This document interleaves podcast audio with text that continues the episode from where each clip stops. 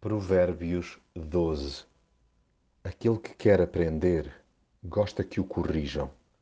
O que detesta a repreensão fica ignorante.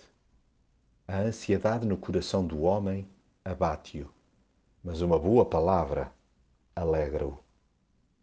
Sem correções, ninguém cresce. Quem lida mal com a repreensão permanece no erro e na ignorância.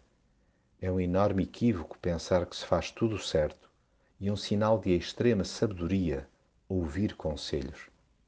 A pessoa de bem é aquela que se ajusta a Deus e abandona intenções inquinadas. Ele agrada-se imensamente dos que vivem de maneira desencerada. O mal não é base firme para ninguém.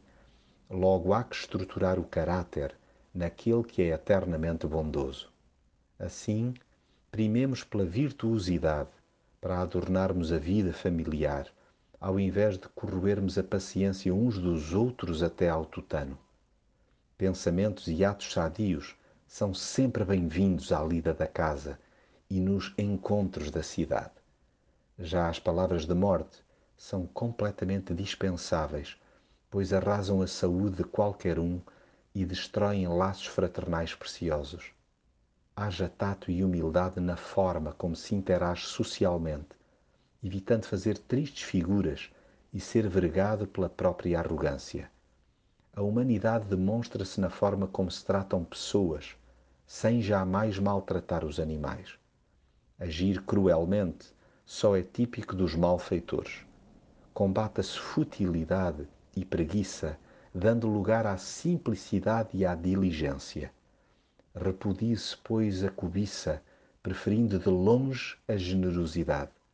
Alimentem-se devidamente as raízes da alma, e o fruto dos lábios será de qualidade elevada.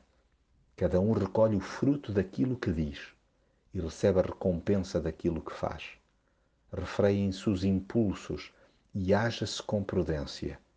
Concorra-se para que a verdade venha sempre à tona, desnudando a mentira opte-se continuamente pela discrição e pelo otimismo, pois isso só faz bem ao coração. Quem trilha o carreiro do amor nunca se perde. Sim, a vida encontra-se onde se pratica a justiça.